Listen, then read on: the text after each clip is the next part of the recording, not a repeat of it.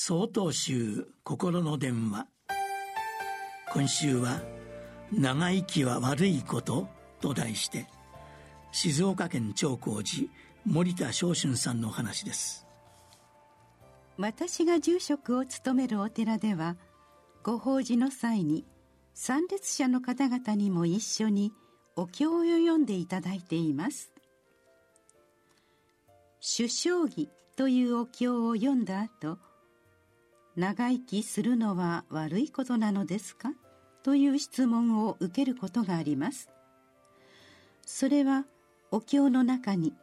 「いたずらに百歳生けらんは恨むべき実月なり悲しむべき形骸なり」という文言が出てくるからです。確かにここだけを読むと100歳長生きしたとしても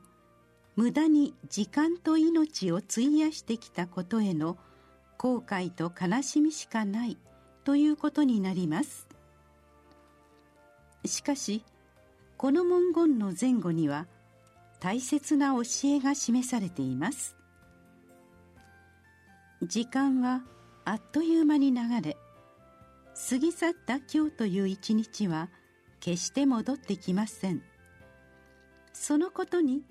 心の底から思いが至った時恨むべき実月なり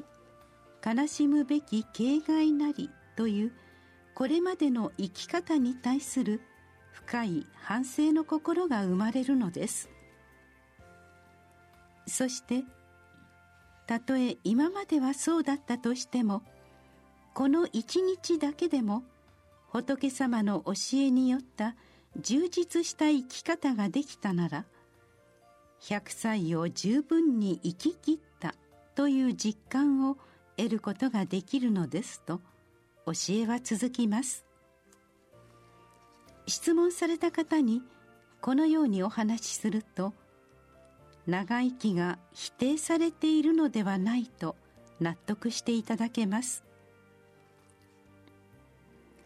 さらに100歳のところには自分の年齢を入れて読んでみることをお勧めしています。なぜならこの教えは長生きした方だけに向けられた教えではないからです。二度と戻ってこない今日この一日を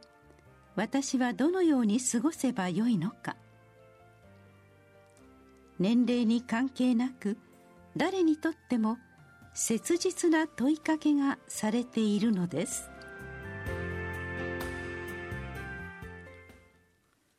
9月21日よりお話が変わります。